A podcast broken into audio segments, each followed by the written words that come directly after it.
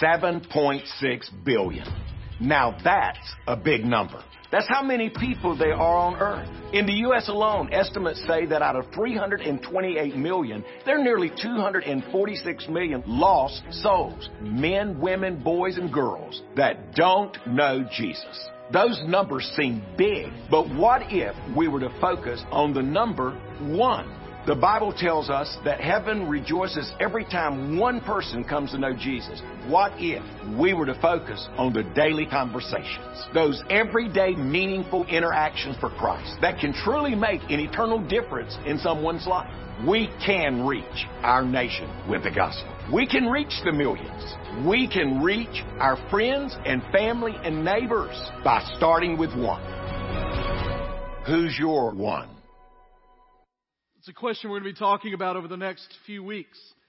Who's your one? We're going to kind of unpack that in just a moment a little more deeply, but today we're going to kind of begin to lay the basis, the foundation for being able to ask that question and act upon that question. If you've got your Bibles, uh, take them, turn with me to the book of Matthew, chapter 4. Um, if you got your digital devices, you can go there. Or if you uh, don't have either of those, or you just want to use a Bible that's provided for you, there's one in front of you in the seat, and you can turn to page 857. That's where we'll be. And so Matthew chapter 4, verses 18 through 22. Let me ask you a question as we're kind of getting into this, thinking about this. I want to do a little word association. So I want you to think about in your mind what comes to mind, what picture comes to mind, what description comes to mind when you hear the word Christian. So when you hear the word Christian, I don't say it out loud, but just think about it. What images, what thoughts, what, what words come to mind when you think about the word Christian? Now to kind of get us into that mode, kind of prime that pump a little bit, let me, you, you know, when we think of words, when words are said, we immediately in our minds develop images or pictures or thoughts with that. For instance, when I say Trump supporter, you probably get something that kind of in your mind. If I said Bernie supporter, there would be something in your mind that would just kind of be there already. Or vegan or crossfitter. Like you get things in your mind. NASCAR fan. I don't, what, comes to mind when you think about NASCAR fan or Star Wars fan or Tennessee volunteer football fan? Well, maybe this is what comes to mind when you think about that. All right how I felt last night. That's from last night. And so we'll have a grieving session here in a little bit for that. But what comes to mind when you think of Christian? What's the thought that comes to mind? Andy Stanley, as a pastor in Georgia, says that if you went on the street and you asked 10 people to ask that question, hey, what do you think of when you think of the word Christian, that you might get 10 different responses. If you ask the question, are you a Christian? You may get a multiple choice kind of list of answers. Well, well, what do you mean by that? Well, yeah, what, some people may say, yeah. When I was uh, when I was little, I went to church with my family, and um, there was a time when I said a prayer and went and talked to the pastor, and then went and got we got they put me in the water and baptized me and joined the church. So yeah, I'm a Christian. Or hey, you know what? Yeah, my family's always been a Christian family. We grew I grew up in a Christian family. We have a Bible in our house, so yeah, that's it. Or maybe you'll talk to somebody and they go, well, you're going to have to define what that means before I tell you whether I am or not. Or even somebody could say, well, I'm not, I'm not the, I'm not a Christian like most people think of Christians. To which you could say, well, what do most people think of Christians? And it's probably not going to be a good answer. What do you think of when the word Christian comes to mind? One guy recently, when asked that question, said, Well, Christians are judgmental, homophobic, moralists who think they're the only ones going to heaven and have this little bit of satisfaction that everybody else isn't. That's particularly harsh and maybe earned in some places. The reason I wanted to talk about that word is because what's interesting about the word Christian is that it is not the word that the Bible uses to describe followers of Jesus. It's become the word that we use. It's become the word that you and I, when we talk about, are you a Christian? Have you ever accepted Christ? Are you a Christian? Oh, you're a Christian or you're part of the Christian faith. That's become the word but it's not used much in the Bible. And part of what I think we need to do is to rediscover the word that is used biblically because it helps us to understand what it really means to be a follower of Jesus. In fact, the word Christian was first used in Acts 11:26 when it tells us that at Antioch, the people that were disciples were first called Christians there, and it was by their enemies. It was as a, a term of, it was a derogatory term. It was a jest. It was a joke. It was an insult to call him a Christian. The Christian literally meant little Christ. The word Christian's only used three times in the entire Bible. Only three times in the entire Bible do they use that word. And yet the word that was used in that same passage, disciple, is used 281 times in just the New Testament. And I'm not going to say that you need to go out of here and start calling your, I'm not a Christian, I'm a disciple. Like somebody asks, are you a Christian? No, I'm a disciple. Like don't, don't be weird like that, all right? I'm not saying that. I'm just saying that we need to think about what that word means. Because the word disciple doesn't have some of the baggage that the word Christian does in our current society. And biblically, it has more weight in what it means to follow Christ. Matthew chapter 4, verse 18 says this As he was walking along the Sea of Galilee, he saw two brothers, Simon, who was called Peter, and his brother Andrew. They were casting a net into the sea. Now, it gives us this little note just in case we didn't know. This wasn't recreational fishing. This was their profession, right? They were casting a net into the sea for they were fishermen. Follow me, he told them, and I will make you fish for people. Immediately they left their nets and they followed him. Going on from there, he saw two other brothers, James the son of Zebedee and his brother John, and they were in a boat with Zebedee and their father preparing their nets, and he called them. Immediately they left the boat and their father and they followed him. Now, we're going to take this today and we're going to look at five things that ought to be a part of every believer's understanding of following Jesus that come from this short passage. But I want to confess at the very beginning that when I first read this story, even growing up and even beginning to preach, like this is always one of the stories in the Bible that has fascinated me because it seems strange. I mean, think about it. I mean, I know that we're in church, and so all of our answers are Jesus-fied. You know, we, we have all the right answers for things. But this is kind of a weird thing to happen. This strange guy walks up by the, by the edge of the water. They're out there fishing, and he's like, hey guys, come on, follow me. And we don't give any idea that they've been introduced to Jesus, that they know Jesus, that they've heard of Jesus. They just throw down their nets and they get out and they walk. Now imagine if you had a friend, a relative, a neighbor who you got a text from this afternoon and that says, hey, off the grid for a couple of years, guy came by office and said, follow me, and I left everything and I'm on my way. What would you think of your friend, your relative? You'd say, get back to your job and ask if you can get it back and get everything right, right? Now, I don't know if you follow the news this week or not. NFL football starts today, and there's been a particular player in the news for the last month who has given up now $30 million in guaranteed money because he didn't like the helmet, he didn't like the coach, and then he got mad because they actually fined him for not showing up for practice. And do you know what people on social media are saying about him? He's crazy. Like something, I mean, there are people that are genuinely concerned about his mental well being because who gives up $30 million guaranteed? Have, have, any of you given up 30 million this week? If you have, I'd like to have a conversation with you. Is there some, I can pick that up, right? Like people leave everything for something that doesn't make sense. You think, what is going on? And so I think there's some explanation we can find in this passage even and an understanding what it means. And we're going to have to dive deep a little bit into to biblical history here. And so I want you to go with me for just a couple of minutes because we're going to talk about what they understood by Jesus saying, follow me, what was there. You got to start with what a Jewish boy did growing up. All right. And I know that sounds strange, but at the age of five, every Jewish boy was taken to Torah school. And in Torah school, they talked about the first five books of the Bible for five years. They didn't have math. They didn't have science. They didn't have reading. They didn't have recess. When they went to school, they talked about Genesis, Exodus, Leviticus, Numbers, and Deuteronomy, all of your favorite devotional books. Talked about those for five years. Now, this is, this is kind of cool. What they would do is they would bring them in as a five year old and the first day they were there, they would bring them into this place, into this ceremony, where they would begin to read the book of Genesis. Just read it over them. And as they did, they would line the boys up and they would have the boys open their mouths and put out their tongue, and they would come by and put a drop of honey on their tongue. Now, here's what's interesting about that, all right? Most of those boys were poor. Most of them came from places they didn't have a lot. I mean, they didn't eat meat a lot because they didn't have meat. They couldn't afford meat. They couldn't find meat. They just basically ate a diet of bread, some rice every now and then, kind of stuff, not even rice, but kind of stuff, some bread, and occasionally on special occasions they get some meat. Most people think that almost everybody living in Jesus' time was malnourished. None of them had ever tasted anything sweet before. Now, I know when you think of, man, I want to go to sweet snack, most of you don't think, man, I hope I can get some honey.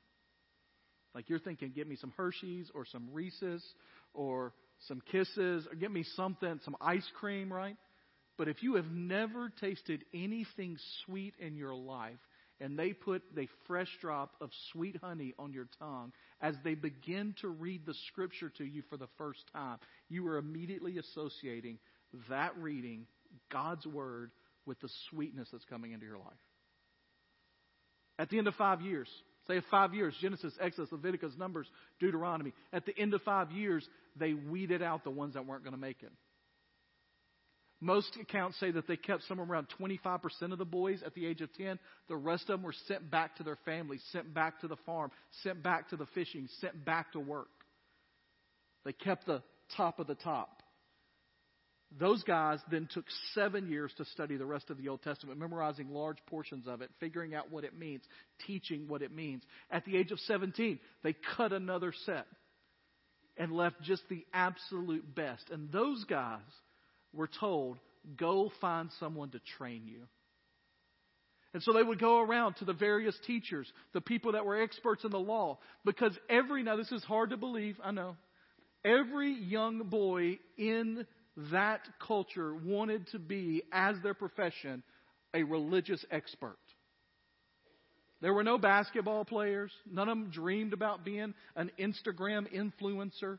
Nobody wanted their own YouTube channel. Nobody wanted to be a singer or an entertainer. Nobody wanted to be a teacher of uh, school teachers. They didn't have that. They all wanted to be experts in the law because it paid the best and it had the best benefits. All right? Things have changed since that moment, but this was then. That's what they wanted. And so at 17, they would go out, they would find a rabbi, that's what they called him, the teacher, and they would sit at the feet of a rabbi they wanted, and the rabbi would interview them. They call these people Talmid, which we interpret, the word we use for that is disciple. And as they sat at the feet of this rabbi, if the rabbi deemed them worthy after they had already asked the rabbi, they would say yes. And then they would follow them for five, ten, fifteen years, step by step, learning everything they taught, watching their mannerism, watching how they talked, watching how they answered questions. And at the end of that, if they were good enough in that process, then they themselves could become a rabbi and could have disciples. Now, there were some that they had a little extra something. There's a Hebrew word for those rabbis. They were called, they had shmi'ah. And it meant authority. It was very rare. They could teach like nobody else could teach. They could do miracles. So that was the environment that they're brought up in. And when you go back to Matthew chapter 4, Jesus is walking by the lake one day. These guys are out on a fishing boat, which tells you what about these guys? Most people think the disciples, when they're first called, by the way, 14, 15, 16, 17 years old. So what does that tell you about these guys if they're fishing at 14? They got cut at 10. Right? They did not make it. They were not the top of the top. In fact, they were probably, they would have been one of, this is like Jesus choosing the C team. This isn't even B team stuff. This is C team. These are guys back on the boat fishing with their dad while all the good religious boys are over there in school somewhere. The first thing that we see about what it means to follow Jesus from this passage is exactly that. That Jesus chooses us not based on our ability, He chooses us based on those that are willing. He didn't choose the best, He chooses the willing. He chose the guys that nobody else would pick when it was dodgeball choose teams day. Maybe you've been that guy. Maybe you've been that girl. Maybe you've watched them. But he wouldn't have said, I'll take those and those. And they're like, woo, glad they took him. We'll take the good ones now. John MacArthur says about this. He says, God skipped all the wise decisions on that day from the earthly perspective. He didn't choose the scholars in Egypt, the librarians in Alexandria, the philosophers in Athens, or the powerful in Rome. He passed over Herodotus and Socrates and Julius Caesar. He chose men so common it was comical. He took no rabbis, no teachers, no religious experts, not even a local pastor. Half of these guys were fishermen. One was basically an IRS agent, and one was a former terrorist, and that's his crew. He didn't choose based on their ability. It reminds us this throughout Scripture. God doesn't call the qualified. He doesn't look around and say, Who's most qualified to lead? He says, Who's out there that will follow me? And I will give you what you need to succeed. Which means everybody in this room can be used by God in a mighty way if you're willing to be used by God. When you think about the heroes of the Bible, man, they were some messed up individuals that God chose not because they were qualified, but because they were willing. Moses was not a great speaker. In fact, he said, Send somebody else to speak for me. And he was a wanted for murder in his hometown. Jonah, as soon as God says something, he runs from God, yet God used him in mighty way. Abram lied about his wife twice and committed adultery to speed up the process of God fulfilling his promise. Jacob was a liar. Rahab was a prostitute. David was an adulterer and a murderer. Peter was a hothead, and Paul persecuted the church. And yet God used every one of them in a mighty way. God uses the willing. He'll train us, He'll guide us if we are willing to be used by Him. The second thing we see in this passage, which is powerful and important for us to understand, is that He didn't just choose the, the C team and those that were willing. Here's the cool thing he chose us, not we him. What I mean in this passage is, he, they didn't have to come and sit at his feet and ask permission to follow him. They didn't have to go through a process of being asked to follow him. He simply walks by and says, I want you. Throughout the scriptures, throughout the rest of the gospels, there are multiple times that he reminds them, I've chosen you to produce fruit. I've chosen you. You are the ones I chose. You are the ones I wanted. You are the ones that I asked to follow. Now they willingly follow, but he reminds them, it is me that did the choosing because it gave them confidence to be able to handle whatever it is that was coming their way. And throughout the rest of the New Testament, he reminds you and me, those of us that would call ourselves followers of Jesus, disciples of Jesus, that he chose us first. Now this isn't a, this isn't a theological debate that he's trying to start. The point he's making is that when it comes to making it through life, because I have chosen you, it is my strength that will carry you through, not yours. When you're facing a difficult moment in your family, it is my strength that will carry you through, not yours. When you are having a difficult time uh, medically, it is my strength that will carry you through, not yours. When the workplace is an absolute disaster and you are tired of your job and you don't know how you're going to go another day doing what you're doing, God reminds us it is His strength that will carry us through, not ours. Because He chose us. He wanted us. He desired us. He wants a relationship and to use us. I think about the scene in the New Testament of Peter walking on water. And you know that story if you've been around church at all, right? God um, has sent Jesus, and Jesus has got his disciples together, and the disciples go out onto the water, and they're far ways off. And then Jesus starts to walk. And you remember the disciples, what did they say? Oh, look, Jesus is walking to us. How exciting. Is that what they said? Y'all remember what they said? It's a ghost! Like, what's going on? And Jesus goes, No, it's me. And Peter says, If it's you, tell me to come and I'll come. And Jesus says, Okay, come. And he reminds Peter, if you do what God calls you to do, you can do things that are unimaginable to the human mind. Peter starts to walk on water, and then something distracts him, right? The wind, he gets off cue, he starts to look in a different direction. Something happens, he starts to look away, and what happens to Peter immediately?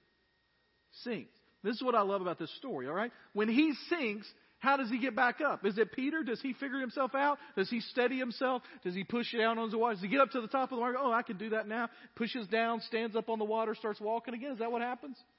No, what happens? He sinks and Jesus reaches down and grabs him. And I love about that story and what he's happening to the disciples. He says, Listen, it's my responsibility to take care of you because I'm the one that called you. And when that happens, here's what I want you to understand. You can have confidence in me that he who began a good work in you will carry it on to completion. He says, I will take care of you even when it seems the world is falling apart. Even when you begin to sink, I will reach down and pick you up. It is my responsibility you can imagine we've already kind of steered this way. We're going to steer this whole sermon message and this whole series towards evangelism, towards sharing your faith, towards finding someone to tell about Jesus. And here's what he wants you to understand it is not your job to do the saving, it's your job to be faithful. And he's the one that called you, he's the one that is going to equip you, and he's the one that's going to bring the result. But we must be faithful in the midst of that. The third thing that we see in this passage is that when He calls us, the primary call is to be with Him. He doesn't first call them to do something until He calls them to follow Him.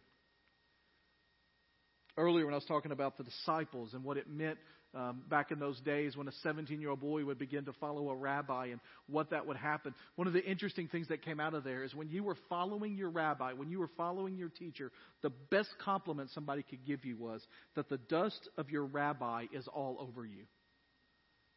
And the idea is that you are following so closely to the teachings, to the mannerisms, to who he is as a person, to the character of it, that he is literally throwing the dust up on you. Our primary call is to be so close to Jesus that we are covered in his dust. That we know who he is and what he's called us to do. Now, for these guys, that literally meant leaving where they were, walking with Jesus for three and a half years, discovering where he taught, watching him heal people, participating with him in ministry, seeing him feed the 5,000, watching him as he healed lepers, watching him as he raised the dead to life, listening as he taught like nobody else had taught, listening as he brought authority that nobody else had brought. And in the midst of that, they learned what he was like. They saw what he was like. So at the end, when Jesus goes back to the Father, Peter is ready to step up. He is a different man. He is completely transformed, not only by the saving saving power of Jesus and the Holy Spirit, but because he has seen what Jesus has done all this time and he is walking in his footsteps. The question for us is we can't literally go follow Jesus today in a physical form. What does that look like for us? And the answer is we must be invested in the Word of God because that is the place that God reveals who He is and what He's like and what He does. We must invest our lives in God's Word and in fellowship and prayer with Him and in the people who are encouraging us to follow Him. The fourth thing we see in this passage that following Christ means leaving it all. In the second story, there are really two stories here. There's the story of Simon and Andrew, and then there's the story of James and John, the sons of thunder. What's interesting at the end of that second story, verse 22, it says, Immediately they left the boat and their father, and they followed him. What's interesting about that is that the specifics are mentioned here that are not mentioned in the one before, but if they're mentioned here, it must mean that there's significance to it. And when I think about the significance of leaving the boat and the father, it comes down to this. They left the two things most important to them their career, their livelihood, their security, their family, the most significant relationship in their life. They left it behind to follow Jesus. The point is that when you are a disciple, when you are a follower of Jesus, when you are a learner from the Rabbi Jesus, when you are following Him, it means following Him with everything you have, and that Jesus is the priority of our lives. Not a priority, not top priority. He is the priority for our lives. Now, the truth is, living where we live, in the culture in which we live, most of us in this room are not going to be asked to abandon our family to go follow Jesus. When I was growing up and I accepted Jesus as my Savior, my parents did not go, then get out of the house. Like, they celebrated with me.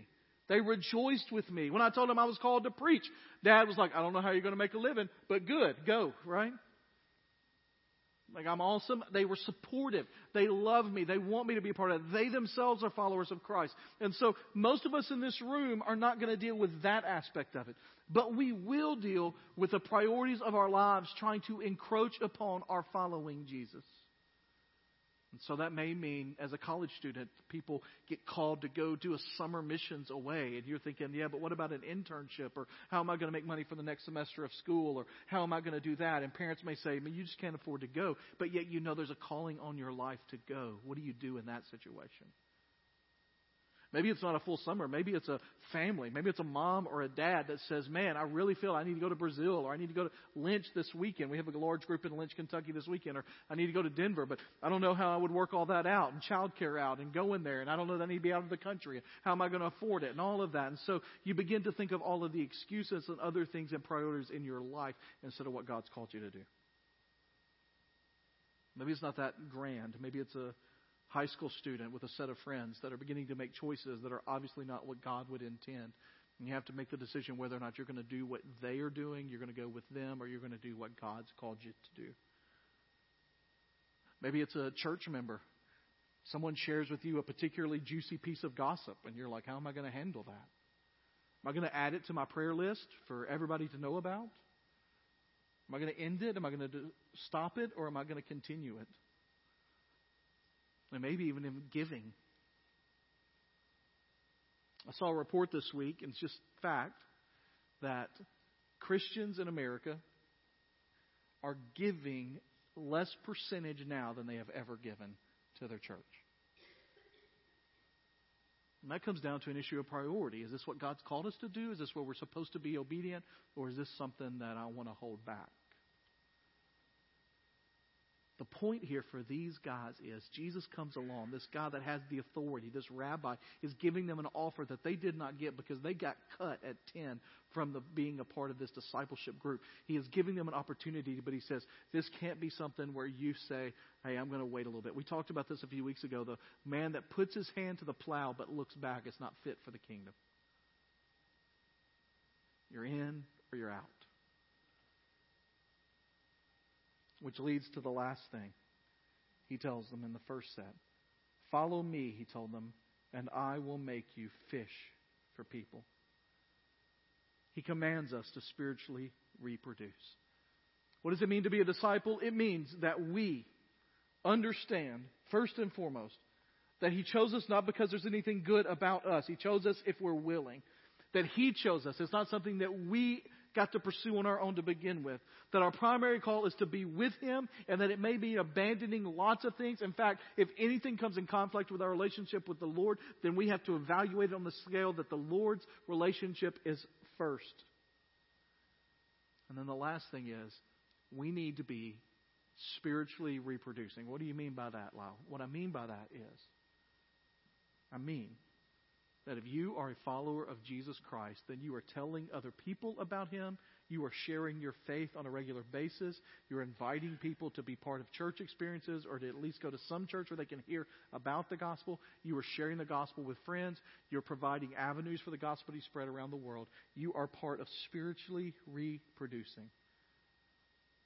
And for whatever reason, for whatever reason, we have determined as an American church that this particular part of being a disciple is for the spiritually elite, the Navy SEAL team of the Christian faith.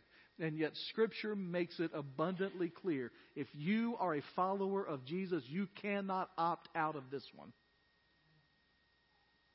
Now, a lot of people think they can, how do we know that? Statistics tell us that the average Christian has not shared their faith with anybody in the last, when I say average Christian, 80 to 85% of people identify themselves as Christians have not shared their faith with anybody in the last two years. And if we're called to follow Jesus, if we are a disciple, we will reproduce. Remember, we're, we are supposed to have the dust of the rabbi all over us. And when you look at the scriptures, the dust of the rabbi will definitely have sharing our faith with others. John 15, 8 says that my Father is glorified by this. This is Jesus talking to his disciples. This is right before he is going to be crucified. He says, My Father is glorified by this. By what? That you produce much fruit. And that doesn't mean, if some people say, some of the fruit of the Spirit, love, joy, peace, patience, kindness, goodness, faithfulness, gentleness, and self control. Yes, that's in some ways here, but what is meant here specifically is that you will be fishers of men, that you will be fishers of women, that you will go after people, that you will tell people about the gospel, that you will develop more disciples. He says that you produce much fruit is how you prove to be my disciples. John 19:10 the dust of the rabbi ought to be all over us. The idea there is he says that I have come to seek and to save the lost. What's amazing about that when we hear that God has then passed that on to us in Matthew 28, that we are the method by which God will carry the gospel to the nations, I can't help but think of the reality that if we don't do our job, then we are letting down what the Lord has called us to do. God's plan is not bigger church services. God's plan is not bigger uh, events. God's plan is you and me sharing our faith one on one with people that are in our circles of influence. Now, listen, I know this is a touchy subject. You know, one of the ways I know that? This is just, by the way, we started a new um, Wednesday night discipleship class last Wednesday night. Um, I've taught many of those at this church. I've been here 12 years. I don't know how many I've taught, but I've taught a lot. Last week was my lowest first week attendance we've ever had. Guess what we're talking about? Sharing our faith. Maybe that's coincidental. Maybe. But the evidence seemed to suggest it's something a lot of people don't want to talk about. Now, part of that's because we feel guilty. I understand that. We're going to talk over the next few weeks about some practical ways to work that in. But here's what I want you to understand. If you look at American Christianity right now, if you look at this movement of God in America, what we have seen over the last 20 years is that the number of people who are identifying themselves as Christians is not growing while the nation grows. In fact, in every major denomination, every major church group, the number of people converting, being baptized, whatever you want to call it, is falling. In our own denomination, for the last 10 years, the number of people being baptized into our churches has fallen every year. We are at a low that has not been seen since the 1940s. Now, we can ask all kinds of questions. What does that mean? Is that because of church services? Is that because of people's schedules? Is that because of the nature of what life is? Is that because of the secularization of our culture? And all of those may give some explanation. But can I tell you what the simplest explanation is? That the men and women who call themselves Christians are not doing what disciples of Christ are supposed to be doing, and that is sharing their faith personally with people in their circle of influence. And that's you, and that's me. And so over the next few weeks, this is what I'm going to ask you. That's what this title of this message series is, is Who's Your One? And that's what I want you to think about. For this week in particular, I just want you to think through, pray through, ask God to reveal to you the one. Now, I mean by that, somebody in your circle of influence, somebody that works with you, goes to school with you, somebody that's in your family, somebody that you know, maybe it's somebody that you interact with on a pretty regular basis. I mean, even somebody like the person that serves you coffee when the new Starbucks opens in the next few days, you can build a relationship with your barista, all right? I mean, whatever that is, right?